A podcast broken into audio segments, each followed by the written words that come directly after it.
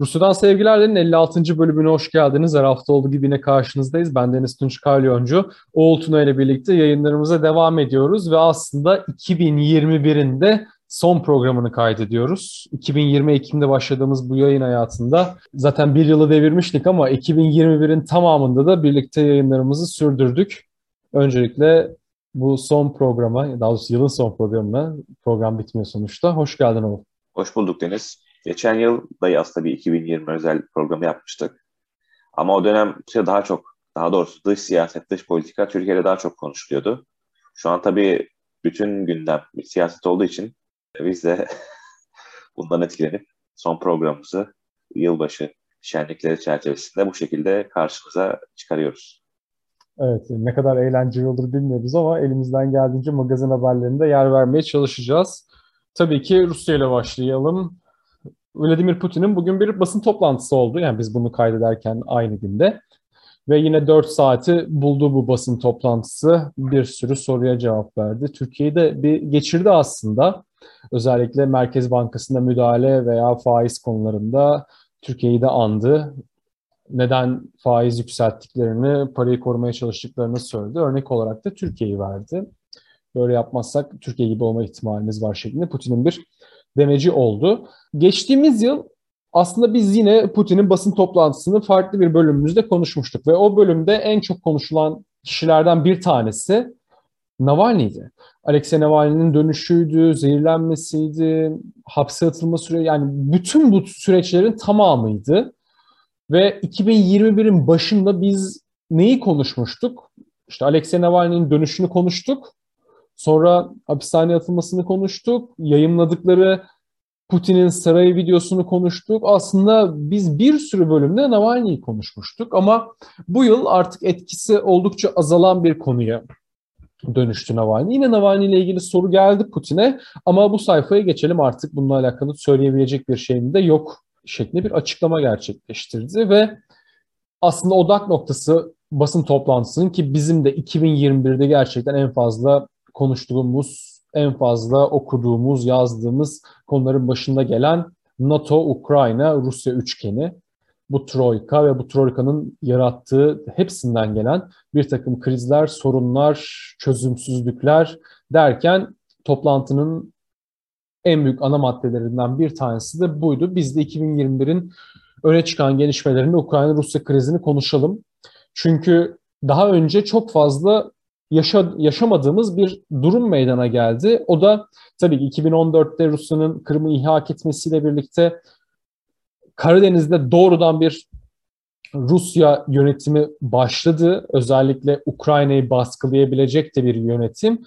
Ama geçtiğimiz aylarda çok iyi hatırlıyoruz ve şu anda da gündemde olan sınıra asker yığma süreçleri bizim çok fazla daha önce yaşadığımız bir şey değildi. Çünkü sayılar olarak baktığımız zaman bir tatbikat gibi de değil, sıradan bir asker yığınağı da değil. Gerçekten hani biri çakma ateşlese sanki her şey birbirine girebilecek kadar yoğun bir askeri yığınak yapıldı. NATO'nun genişlemesi, Rusya'nın sert karşılıklar verme ihtimali, Ukrayna'nın bütün bu süreçteki tutumu, Ukrayna'nın NATO'ya girme ihtimali gibi süreçler derken Biden döneminden sonra zaten Rusya ile Amerika ilişkilerinin geleceğini biz biliyorduk. Yani dünya da biliyordu. Bunu zaten aksini iddia eden yoktu.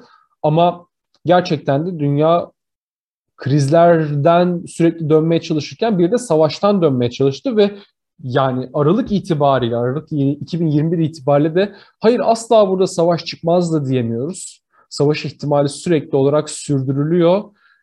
Taraflar anlaşmaya çalışıyorlar ama pek anlaşam anlaşmış durumda da değiller ki iki tarafta bir takım güvenlik garantileri istiyor. NATO diyor ki Rusya agresif davranıyor. Rus, Rusya diyor ki NATO genişliyor ve agresif davranıyor. Biz karşılık verebiliriz bu şekillerde. Birbirlerini soğutmayan, gittikçe daha da sinirlendiren, daha da agresifleştiren bir dünyanın bu ekseninde de 2021'de bu olayı konuştuk. Sen Ukrayna-Rusya üzerine ne söylersin? Ukrayna-Rusya evet bahar aylarında çok cidden gündemde. Şu anda tekrar yani özellikle bizim yakın çevremizde e, coğrafi olarak en çok konuşulan aslında mesele. Fakat tabii üzerine bu kadar konuşulmayı hak ediyor mu? Şu an emin olamıyorum. demek istediğim o ki yani biz bu filmi gördük bahar aylarında daha önce 2014'te, 2015'te. Burada elbette e, yaşanan süreci küçümsemiyorum. Fakat artık iki tarafta yani hem Kremlin'de e, Ukrayna'yı bir taraf olarak burada maalesef göremiyorum. Washington'ı kastediyorum. Kremlin ve Washington yani iki tarafın e, birbirlerinin elindeki kozları biliyorlar, taktikleri biliyorlar, stratejiyi biliyorlar. E, bilinmeyen şey ne zaman bu süreçte bir sürprizin patlak verebileceği. Yani ne zaman vatansever mi diyelim artık gözü kara bir Ukraynalı generalin veya askerin bir e, Rus tahkimatına saldırabileceği ya da öteki tarafta bir Belarus'un ne zaman saldırıya başlatabileceği gibi sürpriz vakalar e, burada aslında gidişatı belirleyecek. Ben şahsen işin içinden çıkamıyorum. Herhalde bizim yine Ocak ayı sonunu beklememiz gerekiyor. Çünkü Ukraynalılar buna işaret ediyor. Ciddi bir savaş, ciddi bir çatışmanın başlangıcı ol- olabileceği yönünde. O tarihe kadar şu anki gidişat bize geçtiğimiz senelerde, geçtiğimiz dönemde izlediğimiz filmin devamı gibi geliyor. E, fakat şunu da ilave edeyim ki beni Rusya'dan akrabalar falan arıyor. Savaş çıkar mı diye. Ben diyorum ulan, ya, ulan demiyorum tabii ki. E, sizin bana söylemeniz lazım. Efendim diyorum. Tabii burada efendim, efendim iyice şey yapmak gerekiyor. Sizin bana söylemeniz lazım. Ben dışarıdayım, bilmiyorum, görmüyorum, etmiyorum. Anlaşılan o ki böyle şeyleri sorguladıklarına göre cidden bir aslında küçümsenmeyecek de durum olabilir. Tabii biz yani sen de bu konuda hem kendi yazıcıyorsun hem kendi sayfamızda veya podcastlerde şey gündemi taşıyoruz. Daha takip etmeye devam edeceğiz. Umarım bir savaş olmaz. Ben yine e, geçtiğimiz taktiklerin, stratejilerin devamı olarak görüyorum. Ama bir dipnotta düşüyorum. E, biz bunu Ocak ayının sonunda yine e, tartışalım, görüşelim. Çünkü e, iş belki de e, bu kadar basit, bu kadar kolay değildir. Yani bunu kapatmadan önce şunu da söyleyelim tabii ki. Savaş birine yaramıyor. Yani savaş herkese zarar veriyor. Ya şöyle bir takım iddialar da daha doğrusu ne diyelim artık. Yani evet iddia diyeceğim artık. İşte Rusya Ukrayna'yı işgal edecek. Yani şöyle. Şimdi burada iki aslında üç tane kriterden söz etmemiz lazım. Rusya'nın Ukrayna'yı işgal etmesi ne demek? Şimdi Kırım Ukrayna'nın sayılıyorsa, şimdi burada o terminolojik tartışma yapmak istemiyorum. Hali hazırda işgal edilmiş demektir. Donbas bölgesi işgal edilecekse Donbas Ukrayna'nın mıdır yoksa ayrı bir statüde midir? O da tartışma konusu. Şimdi ikisini tartışmayacağım ama şunu tartışalım. Yani şeyleri de duyduk. Yani Lvov'a kadar gelecek Rus ordusu vesaire. Ukrayna'yı tamamen yutacak. Yani böyle bir şey pek mümkün değil. Yani bunu söylememiz gerekiyor. Büyük ihtimalle Rusya'nın hiçbir bölgesinde Lvov'a kadar ancak işte ne bileyim aşırı Rus milliyetçileri çıkarlar bunları söylerler. Ama zaten pek rasyonel de hedefler değil bunlar. NATO ile olan yani durum Rusya bunu yapabilir mi? Ya Rusya'nın ekonomisinde 2014'ten sonra tamam belki kendisini kurtarabildi ama bu kadar ağır oynayabilecek mi? Pek de zannetmiyoruz tabii ki. Rusya sürekli şeyi iddia ediyor zaten kendi içerisinde. Yani anlaşmalara uyalım. Büyük ihtimalle temel hedefi yani Donbas'a bir ne diyelim özel statü verilmesi. Yani Rusya'ya bağlanması değil. Ama Uk- Ukrayna bölümünden de Ukraynalıların da tabii ki bir takım endişeleri var. Çünkü Rusya daha önce sonuçta Ukraynalılar gözünden baktığımız zaman Rusya Kırım'ı aldı. Yani Donbas'ı almaması için de bir sebep göremiyorlar büyük ihtimalle. Bunun için de endişe duyuyorlar. Hep iki tarafı da anlamak lazım ve bir şekilde sakinleşmek lazım diye düşünüyorum. Tabii bir de şu var. Yani Ukraynalıların muhtemelen korkusu cidden şu an batıda yaşanan bütün gümbürtüye rağmen eğer Rusya gerçekten bir işgale, bir e, akına bir ne diyelim savaşa başlayacaksa ya muhtemelen Ukrayna'nın yardımına kimse koşmayacak. Ya Gürcistan olmaktan bayrak. korkuyorlar işte. Yani Gürcistan tabii, olmaktan tabii. Yani korkuyorlar. Batı'nın, kesinlikle Batı'nın verdiği bütün sözlerin fos çıkacağını göreceğiz ya. Zaten şu anda çıkıyor. Almanya'nın nasıl işte bütün sözde Rus karşıtı söylemlerine rağmen iki yüzlü bir şekilde Ukrayna'yı sattığını gördük NATO konusunda. Daha geçen hafta. ABD yine aynı şekilde büyük sözler vermemeye gayret ediyor. Sadece işte muhtemelen birkaç bayraklar göreceğiz. Daha sonra bizim başımıza patlayacak. Bu sebeple e, yani bu hani şu an bir test. Hala iki taraf bir güçlerini test ediyor, sınırlarını test ediyor. Yani umarım elbette bir savaş çıkmaz. Bu arada bir dipnot. Bu konuyu yine uzatıyoruz ama farklı yerlere dal, dallanıp budaklanması çok mümkün.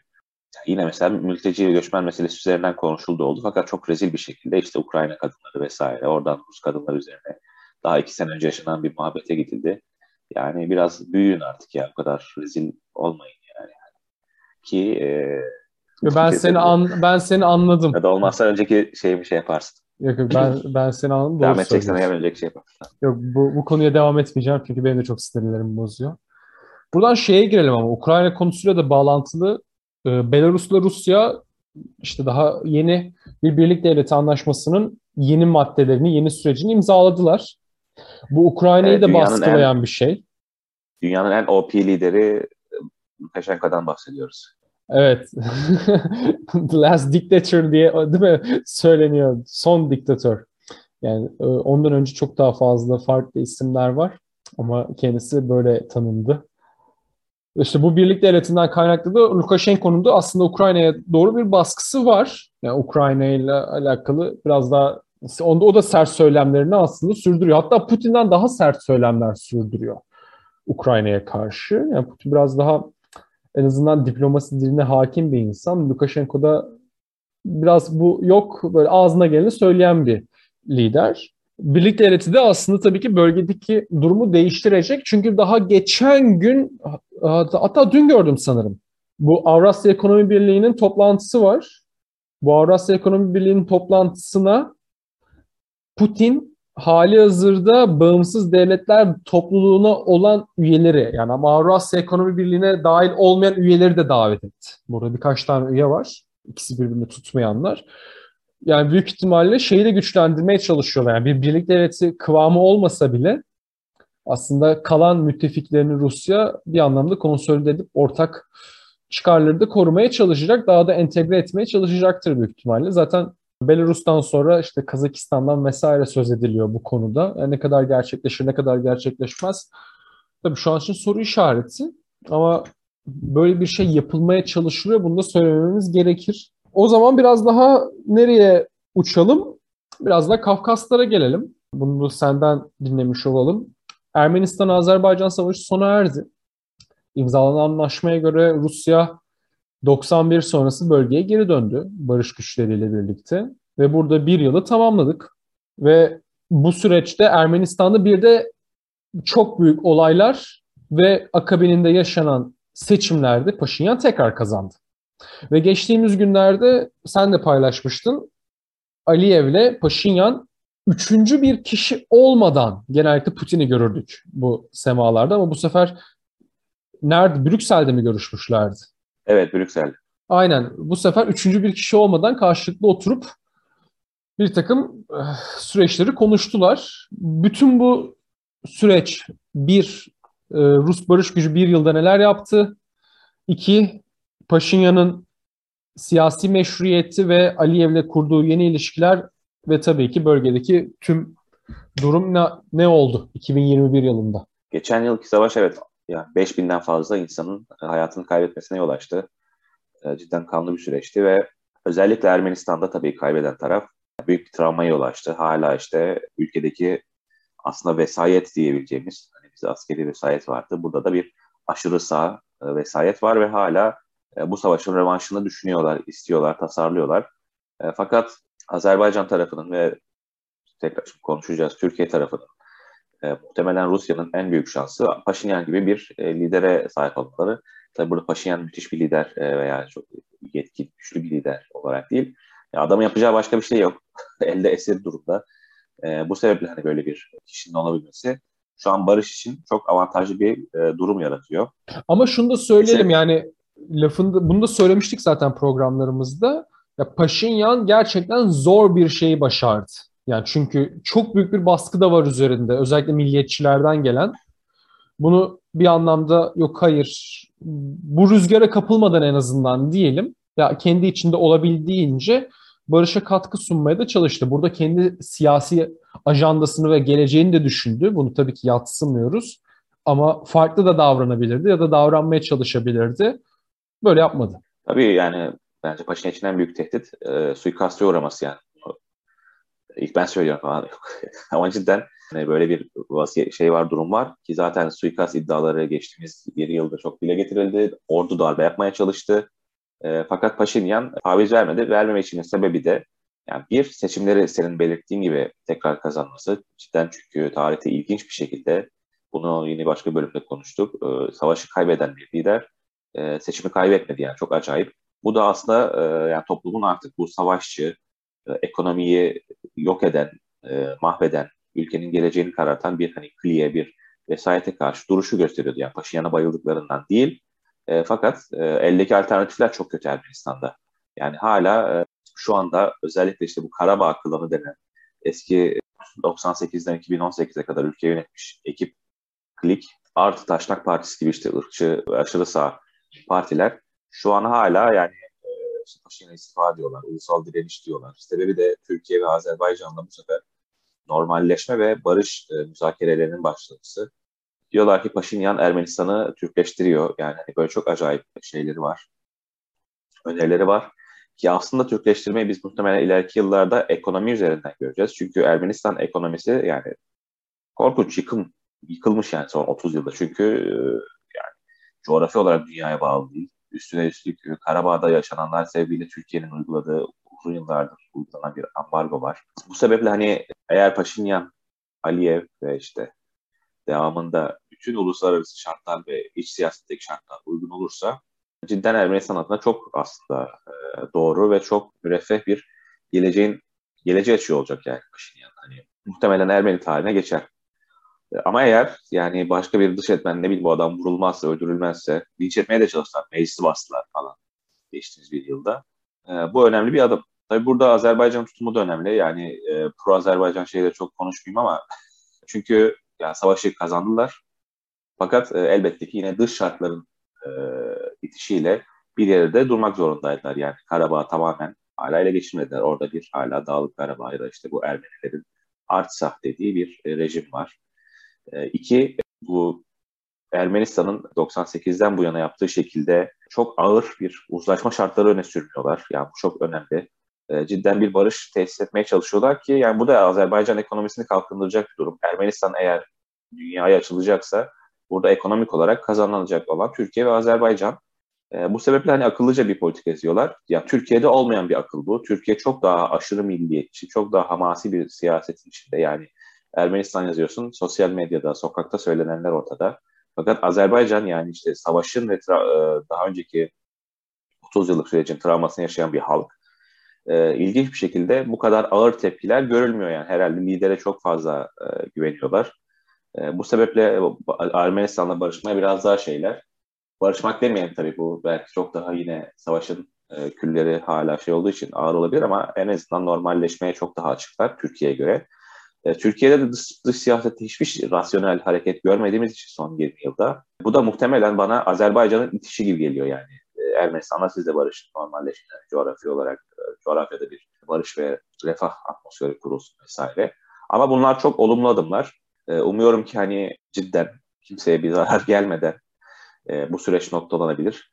Böylece yani artık göreceğiz liberal ekonomi teorileri, neoliberal ekonomi teorileri daha doğrusu doğru mu?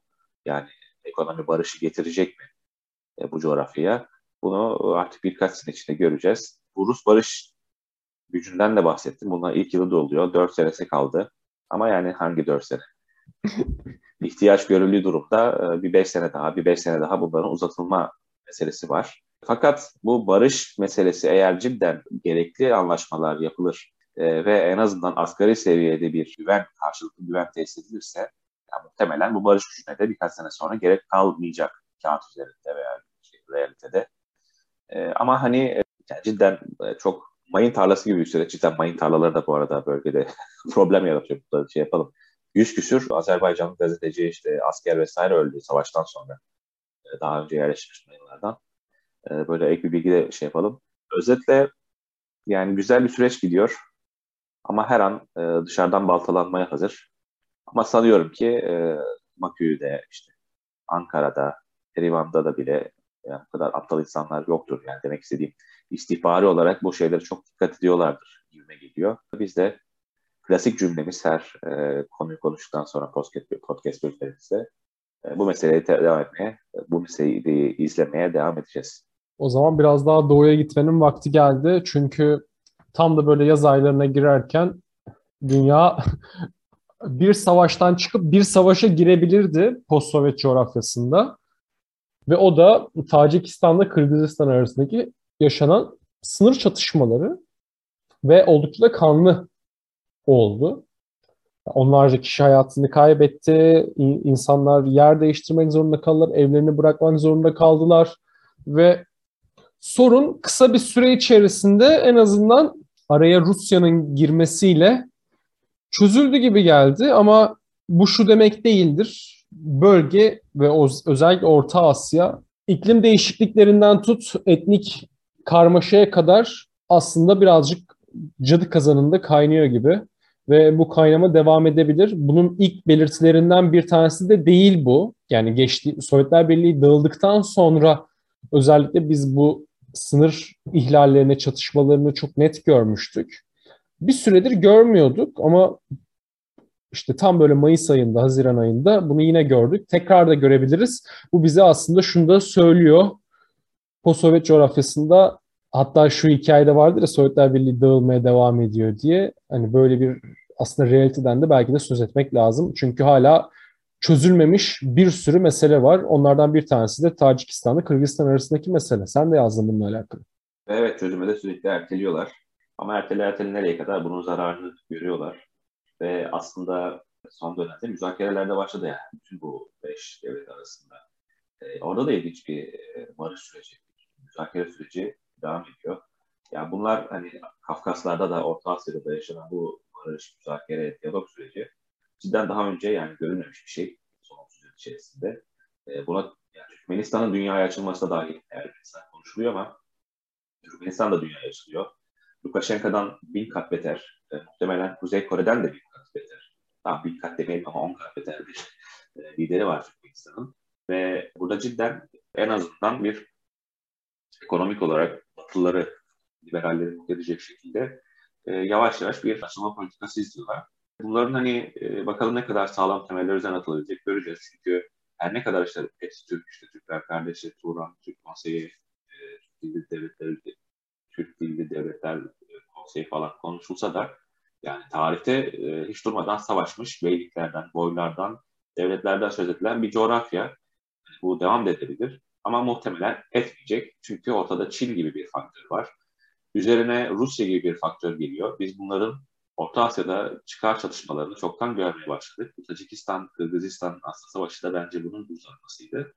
Ve e, Orta Asya için en önemli mesele aslında bu yıl e, Taliban oldu. Afganistan'ın düşüşü oldu. E, bunu defalarca konuştuk, yazdık. E, yani ortaya büyük bir mülteci yakını, göçmen yakını çıkarması bekleniyordu Orta Asya'ya. Fakat Orta Asya devletleri çok hızlı davrandılar, sınırları kapattılar. Sadece Tacikistan birkaç işte birkaç yüz bin aldı. Onun Şunu, haricinde daha sonra onlar da kapatmak zorunda kaldılar. Şunu da söyleyelim. Sen iyi bahsettin. Afganistan'daki bu değişim aynı zamanda Rusya ile ortak tatbikatlar yapmalarına da sebep oldu bu ülkelerin. Özellikle Özbekistan'ı mesela söyleyebiliriz. Yani birkaç da zaten Rusya'nın bu ülkelerin bazılarında kendi üssü var ama bu üstten azade bir şekilde söylüyorum. Bu Afganistan Taliban krizinin yaratabileceği bir takım problemleri engellemek adına da özellikle Afganistan'a sınırı olan ülkeler ki Özbekistan zaten bunlardan en önemlilerinden bir tanesi. Bir tane köprü ki dostu köprüsüydü sınırı oluşturuyor. Rusya ile ortak tatbikat da düzenledi. Büyük ihtimalle işler biraz daha ilerleseydi ki hala ilerleyebilir. Şu an biraz daha stabil gözüküyor olsa bile tekrardan bir göç akınının başlamayacağının garantisi veya Afganistan'da işlerin daha da karışmayacağının garantisi olmadığı için Rusya ile işbirliği de yapacak gibi gözüküyor bu ülkeler en azından sınır güvenliği konusunda. Evet kesinlikle. Çünkü Çin'in e, Tacikistan haricinde bir e, üssü veya e, askeri kooperasyon perspektifi henüz yok. Ve ikincisi terörizm tehdidi yani hala orada duruyor. E, tabii Taliban herhalde dünyaya e, ben dışarıya terör ihraç etmeyeceğim gibi içerideki e, teröristlere de dışarı salmayacağım sözü vermiş gibi duruyor. İçerideki teröristler derken işte Özbek, Uygur veya işte Tacik e, cihatçıları e, kastediyorum. Çünkü bunların özellikle Özbekistan ve Tacikistan'a çok büyük sıkıntılar tabii içine yaratacağı düşünülüyordu. Fakat henüz işte 4 ay geçti. Bir sıkıntı olmadı. Ama 4 ay e, yani özellikle Afganistan gibi bir coğrafya düşününce çok kısa bir e, süre. Bunun daha e, etkilerini görmeye devam edeceğiz. E, Rusya'dan sevgilerle olarak izlemeye devam ediyoruz değil mi? İzlemeye devam ediyoruz evet. Bunu da. Ama zaten biraz böyle ya. Sürekli yeni şeyler oluyor. Biz de elimizden geldiğince güncel gelişmeleri aktarmaya çalışıyoruz. Ve de söyleyecek yeni şeyler de oluyor. Eski şeyleri tekrarlamıyoruz. Çünkü Postsovyet coğrafyası ilginç bir coğrafya gerçekten. Sana sürekli olarak yeni şeyler söyleme imkanını veriyor. Bu yüzden bir de Kesinlikle. çok fazla çok fazla cumhuriyet olduğu için 15 tane. Burada belki o zaman biraz yani ufak da olsa bir Baltıkları konuşalım. Aslında yani Baltıklarda da şunu konuşabiliriz. Her zamanki gibiler. Yani yine konsolide olmuş durumdalar. Estonya, Letonya, Litvanya. Polonya ile ve Ukrayna ile gerçekten iyi bir işbirliği yaptılar. Hani özellikle Rusya'ya karşı ortak deklarasyon açıklamalarında, Dışişleri Bakanları toplantılarında aslında bir araya çok defa geldiler. Daha geçtiğimiz günlerde zaten Zelenski yanlış hatırlamıyorsam Litvanya Cumhurbaşkanı ile bir araya gelmişti. Oradaki ilişkiler öyle stabil bir şekilde devam ediyor. Belki de bundan da ayrı olarak son gelişmeyi de konuşalım. Şu 2021 yılında damga vuran meselelerden bir tanesiydi. Bu Gürcistan'da son 20 yılın en ilginç kariyerlerinden bir tanesi Saakashvili. Yani ve bu kariyer sizi Cumhur, e, Gürcistan'da Cumhurbaşkanı yaptı. Canlı yayında kravat yemek zorunda kaldınız. Ülkeyi sonra terk etmek zorunda kaldınız. Ukrayna'da Ukrayna'da vali oldunuz. Ukrayna'dan da kovuldunuz. Tekrar Gürcistan'a geldiğiniz zaman da tutuklandınız. İşte bu Saakashvili'nin yani, hikayesi. Evet, inanılmaz. İnanılmaz. Film olurdu. Yani film olurdu ve büyük ihtimalle şey olurdu yani absürt komedi olurdu. Yani Saakashvili evet, filme çekilse. Sasha, Sasha Baron Cohen tarzı. Evet evet yani Saakashvili bir absürt komedi olurdu. Yani ne bileyim yani kara mizah falan bile olurdu yani. İki farklı ülkede çok üst derecede yani yönetime katılmak inanılmaz bir şey gerçekten. Ve ikisinden de kovulmak. Bu da çok büyük bir başarı. Saakashvili de döndü. O tabii dönüşü de olay oldu. Çünkü bir süt kamyonunda e, sınırdan içeri girmiş. Daha sonrasında tutuklandı, açlık grevine başladı, açlık grevi yapmadığı ortaya çıktı derken e, Saakashvili'nin hikayesi de 2022'de konuşulmaya büyük ihtimalle devam edilecekmiş gibi gözüküyor. Ama 2021'de bizim de aslında takip ettiğimiz meselelerden bir tanesiydi. Ve benim artık ekleyeceğim bir şey kalmadı. Çok fazla şey vardır tabii ki. Bizim de atladığımız şeyler vardır. Yani ne bileyim işte Nord Stream 2 açıldı vesaire bir sürü hikaye var. Ama hepsini sığdırmamız mümkün değil. 2020... Zaten en, önemlileri, en baba meseleleri konuştuk. Evet. O zaman şu soruyu sorayım sana. 2022'den güzel bir şeyler bekliyor musun? Bu coğrafyaya dair. Geçen bir meme gördüm. Ee, şey when you realize diyor 2020'nin pardon 2022'nin 2022 2020 gibi 22 yani İngilizce espri tabii böyle alınatında çok kötü oluyor şey gibi. Esprisine gülmeyen adam. Ama ben, mimi ben, paylaşalım ben sayfada say. olmazsa. Ben, ben Teşekkür say. ederim. Yani pek iyi bir şey bekleyemiyorum artık. Hayat bizim pe pesimist yaptı e, fakat e, ya umalım biz tabii ki umut etmeye devam edelim. En azından e, bazı bölgelerde dünyada güzel şeyler olmaya devam ediyor. Fakat e, yani muhtemelen o, o zaman başka bir mimle ben kapatayım şu an bu sefer Türkçe olacak. Ne diyor amca işte her şeyin kötüsünü gördük şimdi daha kötüleri yolda. Hakkımızda hayırlısı. Bir tane Twitter'da sayfa var. Rusya'da hayat diye yani Rusça bir sayfa her gün bir tane tweet atıyor. Yani başka bir şey yapmıyor. Tek bir tweet. O da şey. Her şey dünden çok daha kötü. Ve bunu her gün yapıyor. Her gün çok daha kötü diyor. Bilmiyoruz belki e, bu talih biraz daha değişir ve biraz bazı şeyler iyi olmaya başlar. Ama, Tabii ihtiyacımız var değişmeye. Tabii Rusya'dan sevgilerle olarak da 2022'de site kurulacak, işte her şey daha iyi olacak. 3 saygınlık. 16 bin takipçiye doğru gidiyoruz. 2021 kapatırken iyi, fena değil. 2022'de belki 20, 25, 30 diye de devam ederiz. Tabii bu e, bizi takip edenlerin desteği sayesinde özellikle manevi destek. Çünkü hani ortada pek çok aslında e, ne diyelim Sovyet veya işte Rusya üzerinden Türkçe hesap var. Ama sanıyorum ki en farklı olan yani biziz. Ayrıca e, tek olan ya zaten biziz. E, Twitter hesabı işte ne bileyim görsel paylaşım, haber paylaşım vesaire bilirler. Yani bu işi yapan e, şu an tek ekibiz. Bu sebeple hani e, bu çok güzel e, ve ya kendi adam delici bir şey, umut verici bir şey yaptığımız iş. Umuyoruz hani bizi dinleyenler e, de aynı şeyi düşünüyordur.